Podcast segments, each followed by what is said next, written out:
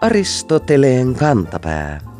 Ohjelma niille, joilla on äidinkielellä puhumisen lahja kuin vettä vaan. Kun on oikein tärkeää sanottavaa, silloin pannaan hösseliksi ja sanotaan asia suoraan, eikä jäädä nysväämään kaikkien pikkusanojen merkitysten ja sivumerkitysten sekaan. Näin päätti viime talven vanhainkotikohun aikaan perussuomalaisten aluejärjestö, joka jyrisi tammikuussa nettisivullaan kuria yksityisten vanhuspalveluiden operoijille. Aluejärjestö heitti ilmaan kysymyksen.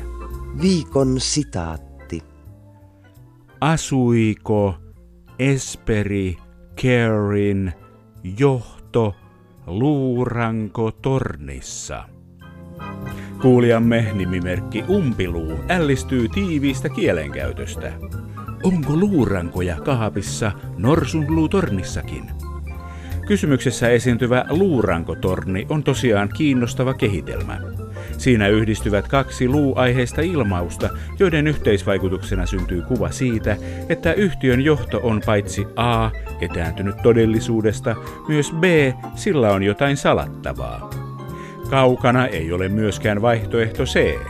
Lukijan silmiin nousee kuva huojuvasta tornista, jonka kiihkeät politrukit ovat tunnekuohun vallassa hätäisesti luurangoista kyhänneet, saadakseen omalle puolueelle ääniä suuttuneelta kansalta. Liian luova kielenkäyttö vakavissa aiheissa saattaa joskus romahduttaa koko kielellisen rakennelman.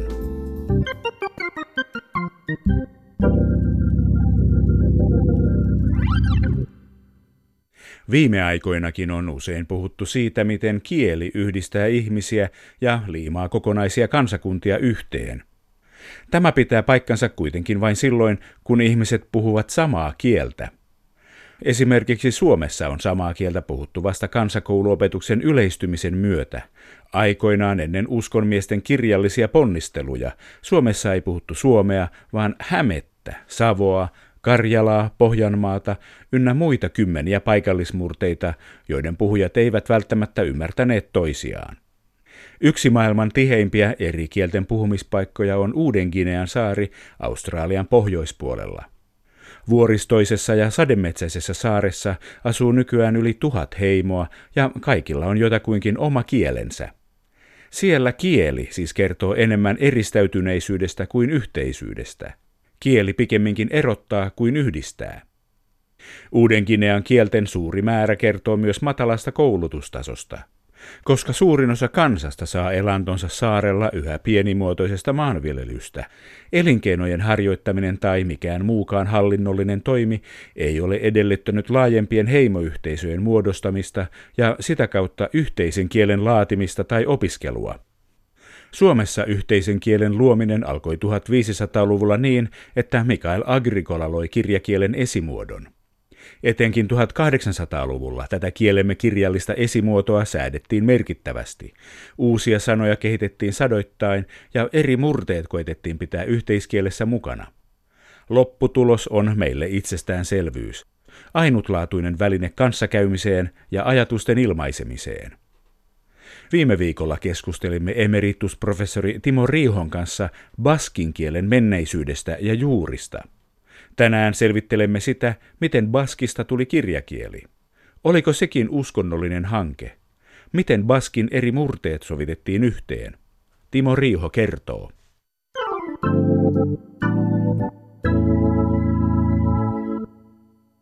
Emeritusprofessori Timo Riiho. Baskit eivät omaa valtiota sitten aikoinaan, kun valtiota ruvettiin Euroopassa varailemaan näitä maa-alueita, niin, se, niin he eivät siihen junaan sitten aikoinaan. He eivät päässeet, koska, koska Baskimaa, tämä historiallinen alue, oli jakautunut niin moneen osaan. Yksi osa siitä kuului Navarran kuningaskuntaan, joka oli pieni kuningaskunta. Osa siitä oli Ranskan puolellakin.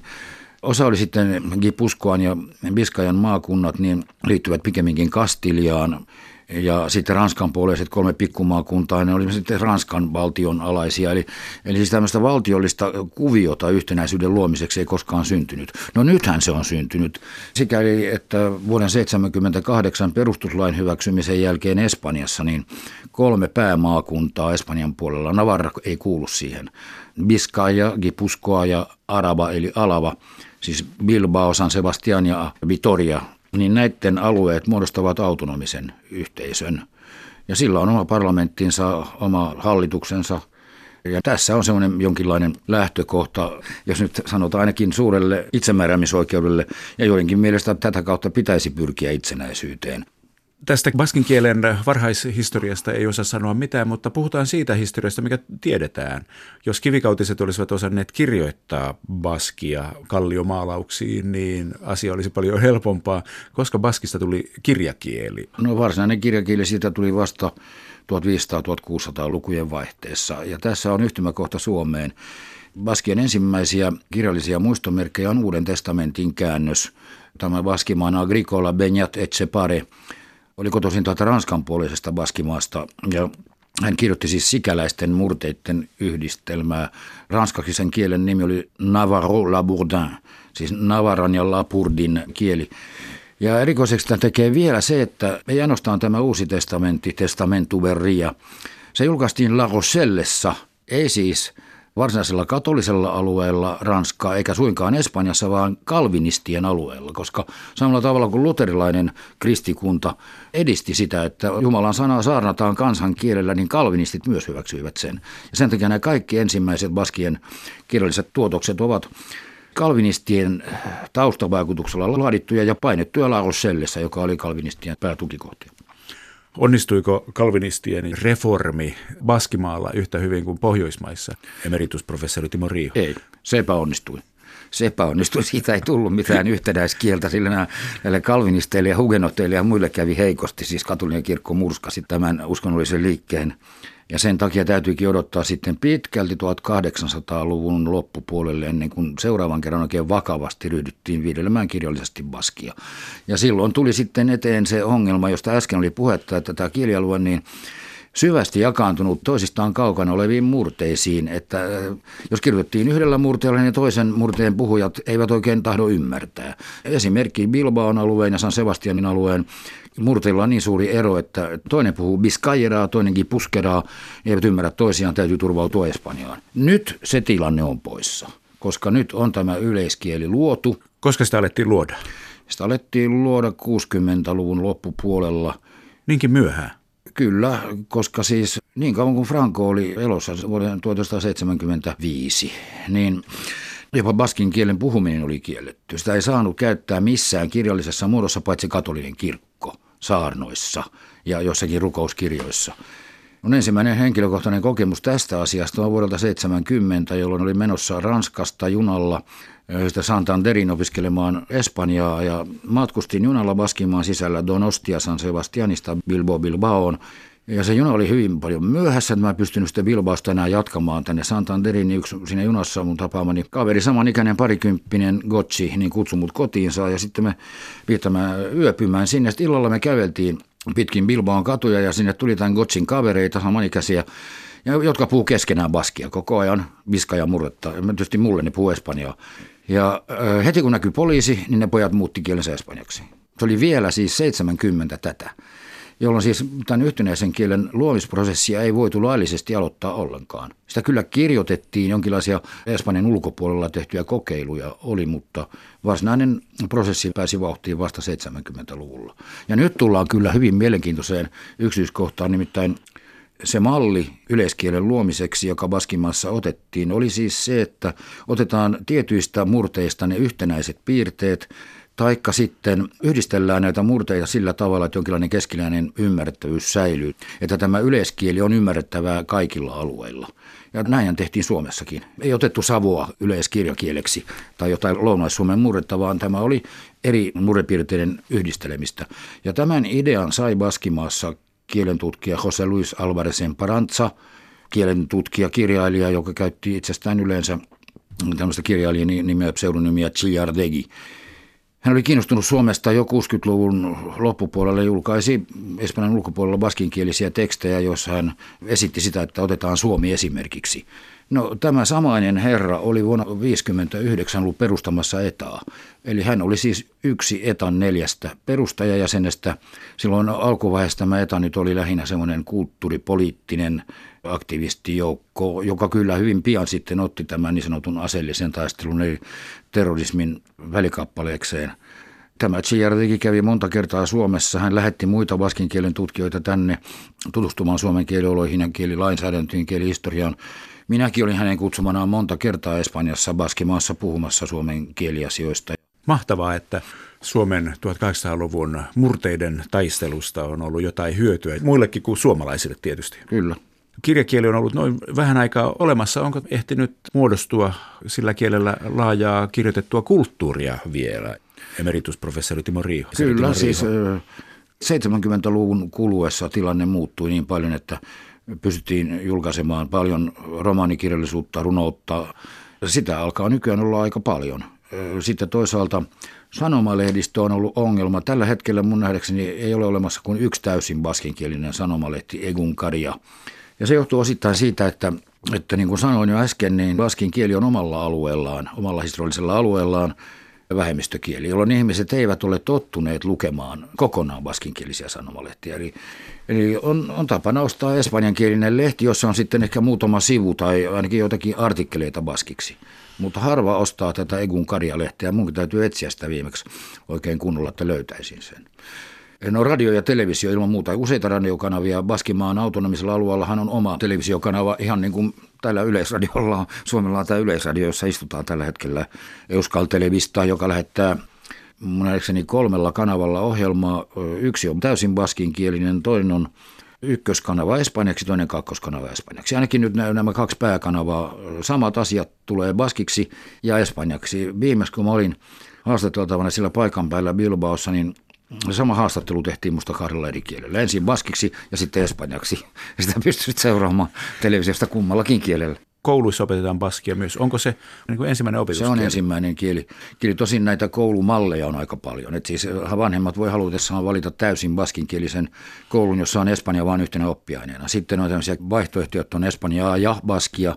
Sitten on espanjankielisiä kouluja, joissa baski on vain yksi aine. Mutta kyllä nykyään alkaa olla tilanne se, että nämä pääasiassa baskinkieliset koulut, tai sitten jopa kokonaan baskinkieliset koulut on ne, jotka eniten vetää porukkaa. Ja nyt on tuttavia ympäri Baskimaata, ja sillä yksi baskimies, joka on suomalaisen naisen kanssa naimisissa, niin heillä on kaksi vai kolmekin lasta, niin he asuvat pienessä kylässä, jossa ei puhuta oikeastaan mitään muuta kuin baskia.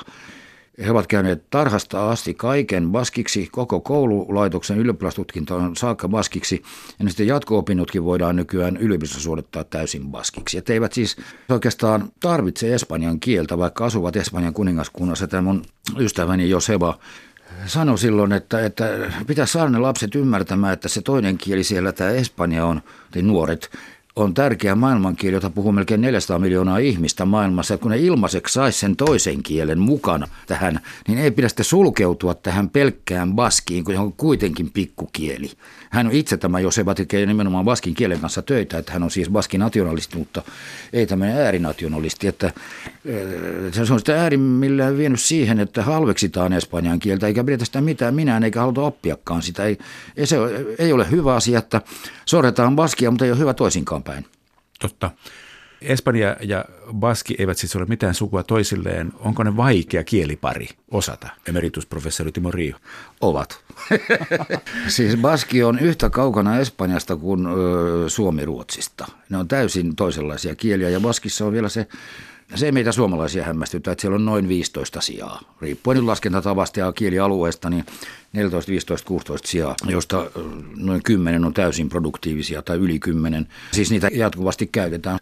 Mutta suurin piirtein se sijamäärä on sama kuin Suomessa. Tosin se sijojen sisäinen jako ei mene samalla tavalla. Siinä Baskissa ei ole tätä eroa ulkopaikallisissa ja sisäpaikallisissa sijojen välillä, mikä Suomessa on, kun Suomessa on talossa talosta taloon, talolla talolta talolle, sisä- ja ulkopaikallisia, niin tätä eroa ei Baskissa ole. Ja sitten Baskissa on toisaalta tämä kuuluisa ergatiivisia, josta on paljon kirjoitettu, eli, eli siis mm, aktiivilauseen, jossa on transitiiviverbi minulla on kirja tai minä näen kirjan, niin tämä subjekti minä pannaan ergatiivisijaan, jonka pääte on k.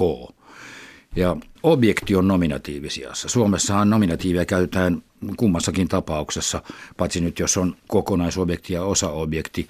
otan leivän, syön leipää. Tätä käyrää Baskissa ei ole, mutta Baskissa nämä objekti on aina nominatiivisia. Subjekti merkitään siis tällä ergatiivisella silloin, kun on kyse transitiiviverbistä, eli nähdään jotakin tai omistetaan jotakin.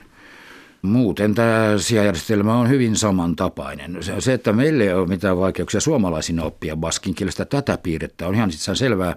Mutta eihän espanjalaiset tämmöisen ole tottunut, eikä ranskalaisetkaan näin paljon sijoja. Ne, jotka nyt latinaa vielä ovat koulussa opiskelleet, tottuneet, siitä on 5-6 sijaa. Niin tähän kuulostaa ihan kauhealta. Mutta sitten piirre, joka on erittäin vaikea oppia, on tämä verbitaivutus. Nimittäin kun Suomessa on, on sellainen järjestelmä, että on subjektikonjugaatio, eli verbiä taivutetaan subjektin mukaan. Minä laulan, sinä laulat, hän laulaa. Siinä vaan ainoastaan se, kuka laulaa. Minä, sinä, hän käy ilmi siitä. Mutta Baskissa on objektikonjugaatio. Tämä verbiä aikaisemmin, todennäköisesti 1500-luvulla, niin useita verbiä taivutettiin myös objektien mukaan. Minä näen sen, niin se sen se kuvastuu tässä verbin muodossa. Ja sitten jos on kaksi objektia, suora ja epäsuora objekti, akkosatiivi ja datiiviobjekti, minä annan sinulle leivän, niin sinulle leivän, siis tämä datiiviobjekti, epäsuora ja suora objekti leivän, niin kummankin läsnäolo näkyy tässä verbin taivutusmuodossa. Ja silloin kun mä itse vuoden 80 opiskelin Baskia Rantsasun Fransiskaaniluostarissa kolme kuukautta tämmöisenä kielikylpynä, niin siellä meidät pakotettiin aamusta iltaan taivuttamaan näitä verbejä, niin itse tuli täysin mekaaninen tästä järjestelmästä. Niin että mun tarvitse nykyään puhun Baskia, niin hetkeäkään harkita, että mikä se nyt oli se subjekti ja mikä on objekti ja mikä on joku muu. Että siitä saa päähän pänttäämällä täysin automaattisen järjestelmän, jotka tietysti Baskit oppivat lapsuudessaan. Onko sen äänne-järjestelmä vaikea, Se on helppo suomalaiselle. Siinä ei ole tämmöisiä ihmeellisiä sonillisia konsonantteja tai afrikaattoja, sonillisia ässiä. Se on hyvin samantapainen kieli kuin suomikin. Vokaalijärjestelmä on vielä yksinkertaisempi, kun siinä ei ole äätä, öitä eikä yytä. Siinä on vain viisi vokaalia A, E, I, O, U. Ja konsonanteissa nyt on sitten se suhuäänne, joka merkitään x sh. Ja TX, niin kuin katalaanissakin tämä ch, joka esimerkiksi englannissa ja espanjassa on CH. Baskeri tulee Baskimaalta, joskin ranskan kielestä. Mm. Tuleeko baskin kielestä jotain sanoja? Onko sieltä levinnyt jotain tämmöisiä käsitteitä muihin kieliin ja kenties Suomeen saakka? Emeritusprofessori Timo Rio. No nyt mennään taas semmoisen hyvin epävarman spekuloinnin puoleen. On esitetty, että espanjan kielen sana silo, joka on lainattu Suomeen siilo, viljavarasto, että se olisi baskin kielen sana sulo, joka on luola, jossa niitä ennen kuin mitään siiloja rakennettiin, tämmöisiä pystyjä rakennuksia, niin että, että viljan säilytyspaikka olisi ollut tämmöinen luola. Mutta oikeastaan mitään muuta ei tule kyllä mieleen siis baskin kielisistä sanoista. Pelota siis tämä pallopeli, joka on baskeilla hyvin tyypillinen perinteinen urheilumuoto, niin se pelotakin on Espanjaa. Sillä on kyllä baskinkielinen nimi myös Jai Alai, iloinen leikki, mutta siis kyllähän se tunnetaan baskimaassakin yleensä nimellä pelota. Siilo, en olisi uskonut. Jännittävää. Siilo, niin on se sitten totta vai ei, se jää, jääkö muiden arvioitavaksi. Aristoteleen kantapään yleisön osasto. Aristoteleen kantapään kuuntelija J.N kiinnitti huomionsa Kouvolan Sanomissa julkaistun kirja-arvostelun otsikkoon. Kriitikko luonnehti arvioimaansa teosta seuraavasti. Juna jolkottaa kohti Siperiaa. J.N. ihmettelee. Tiedän, että ihminen ja eläin voi jolkottaa, mutta onko kehitetty juna, joka voi juosta? JN on sikäli oikeassa – että jolkottaa verbi tarkoittaa hidasta juoksua. Sen synonyymejä ovat hölkätä, hölkyttää ja lönkyttää. Tässä merkityksessä jolkottaa kuvaa huonosti junan kiskoja pitkin liikkuvaa menoa, mihin ei Siperian huonokuntoisimmillakaan radoilla kuulune ilmaloikkia. Jolkottaa verbillä on kuitenkin kuvainnollisempikin merkitys. Sanotaanhan, että joulu tulla jolkottaa, mikä tarkoittaa, että se tulee omalla ajallaan, eikä sitä voi kiirehtiä. Tätä mielikuvaa kirja-arvostelijakin lienee hakenut. Tosin joulun alla monen valmistelut viime tippaan jättäneen mielestä Joulu lähestyy sprinterin tai pikajunan vauhdilla. Siksi Aristoteleen kantapää kehottaa kaikkia aloittamaan jouluvalmistelut jo nyt. Silloin joulu saa tulla jolkottaen.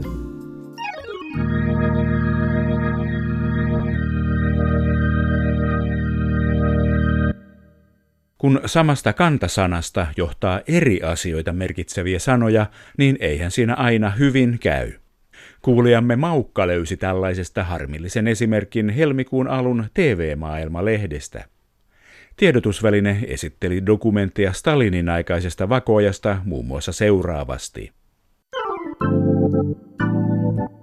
Viikon fraasirikos. Mestarivakoojan elämä oli hyvin vaihderikas. Maukka miettii vakojan elämää näin.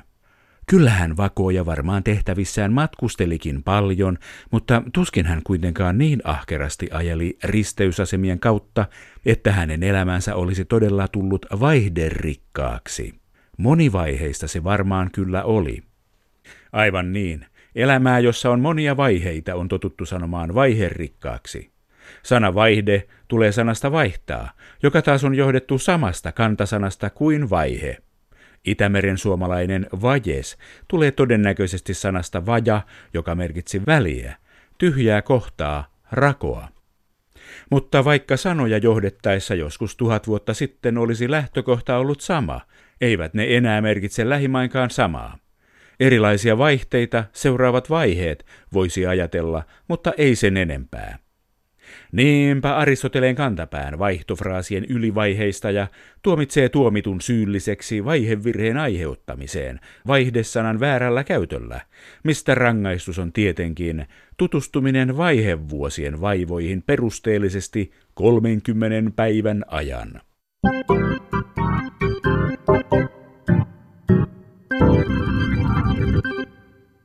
Kalastusjournalismi on aina ollut eturintamassa, kun puhutaan sellaisista moderneista käsitteistä kuin valeuutiset, vaihtoehtoinen totuus ja totuuden jälkeinen aika. Ovathan kalamiesten jutut etenkin saaliiden koosta ja saaliskalojen sankarillisista väsytyksistä aina sisältäneet paljon niin sanottua omaa tulkintaa ja edellyttäneet kuulijoilta tuntumaa kertojan taipumukseen käyttää mielikuvitusta. Silti kalahenkilöiden jutuissa ovat tavallisesti muut kuin saaliin kokoon ja sen saamiseen liittyvät sankarillisuusmääreet olleet hyvinkin todellisuuteen perustuvia. Niinpä kuulijamme nimimerkki Laumaeläimen meille lähettämä ote vetouistelulehden vuoden ensimmäisestä numerosta tuntuu oudolta. Jutussa kerrottiin näin.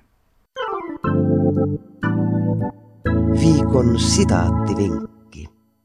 Merialueille ilmestyi lauma yli 200 kiloisia tonnikaloja. Nimimerkki laumaeläin ihmettelee.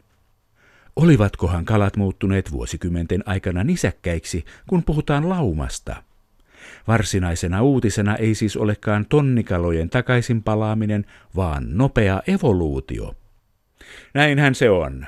Ilmassa ja vedessä liikkuvat oliot, kuten kalat ja linnut, liikkuvat parvessa, kun taas nisäkkäät kulkevat laumassa. Lampaat liikkuvat katraassa, laulut sikermässä ja kansanedustajat ryhmässä. Tähän päättyy kielisosiologian perusteet tällä erää. Hyvää päivän jatkoa, hyvät kuulijajoukot!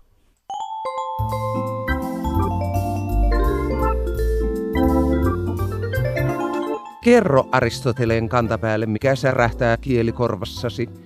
Tee se internetissä osoitteessa www.yleradio1.fi kautta Aristoteles tai lähetä postikortti PL 58 00024 Yle. Aristoteleen kantapää selvittää, mistä kenkä puristaa.